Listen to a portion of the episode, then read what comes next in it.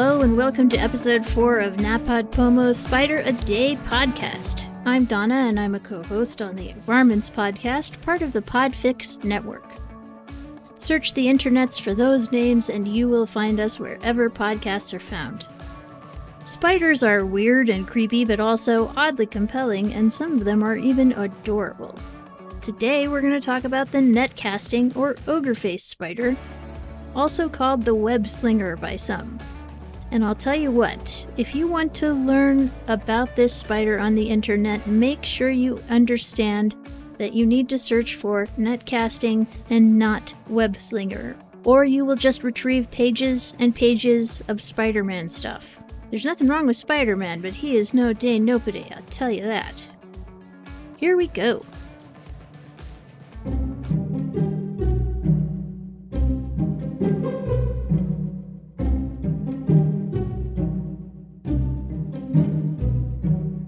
Let's take a look at Deinopidae spiders, known as netcasting or ogre face spiders.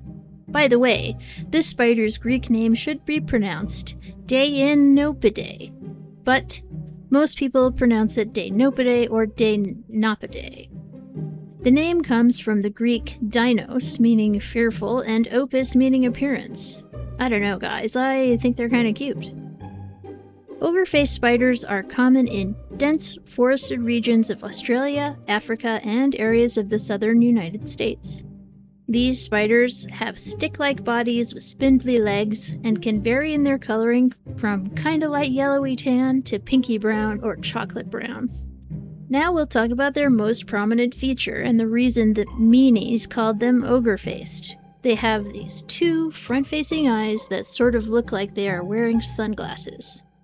They actually do have eight eyes like most spiders, but these two in the front are what we call the business eyes, because they are what the spider uses when they are getting down to spider business, which is killing bugs. These big old business eyes are especially good for low light night vision, and I mean good, like epic good. These are legendary quality optics. These spiders can see better at night than cats and owls. Plus, and this is super weird, Every night, a large area of light sensitive membrane is manufactured in the eyes, which is quickly destroyed at dawn.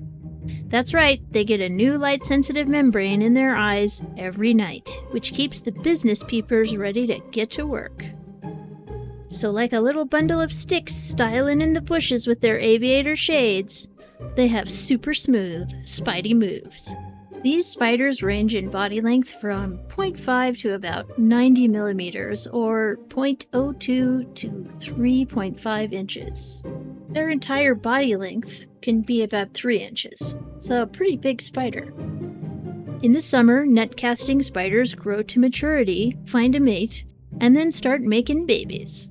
The female constructs a highly unusual egg sac, which is a strong, perfectly spherical, brown flecked thing that kind of looks like a little textured bowling ball. It can hold 200 or so eggs, and when the baby spiders are ready to come out, they cut a hole in the wall of the egg sac and pop out. And if that wasn't cool enough, now we get to the best bit spider business catching bugs and eating them. Yeah.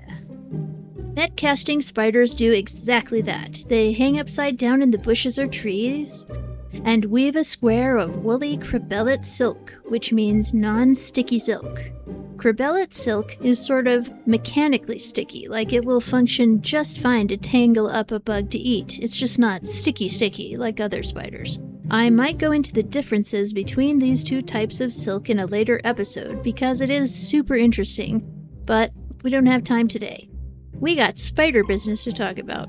Now, after the little square net of silk is woven, the spider stretches it out and waits for their prey. In order to have a point to aim at, the spider often drops a splash of fecal droppings onto a leaf or bark substrate, whatever they're hanging over. When a bug walks across the target, the spider lunges that net downward to envelop and entangle the prey.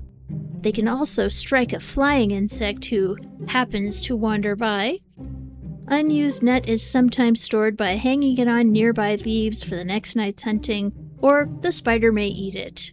Super efficient, guys! A study at Cornell University recently revealed that as well as their amazing business eyes, these spiders have organs in the tips of their legs that can detect vibrations in the air around them. And this is how they manage to catch prey, right out of the air. Amazing! This is not only the only spider in the world that hunts this way, it is the only animal in the world that hunts this way. The net casting spider is a badass. And dude, love the shades. See ya!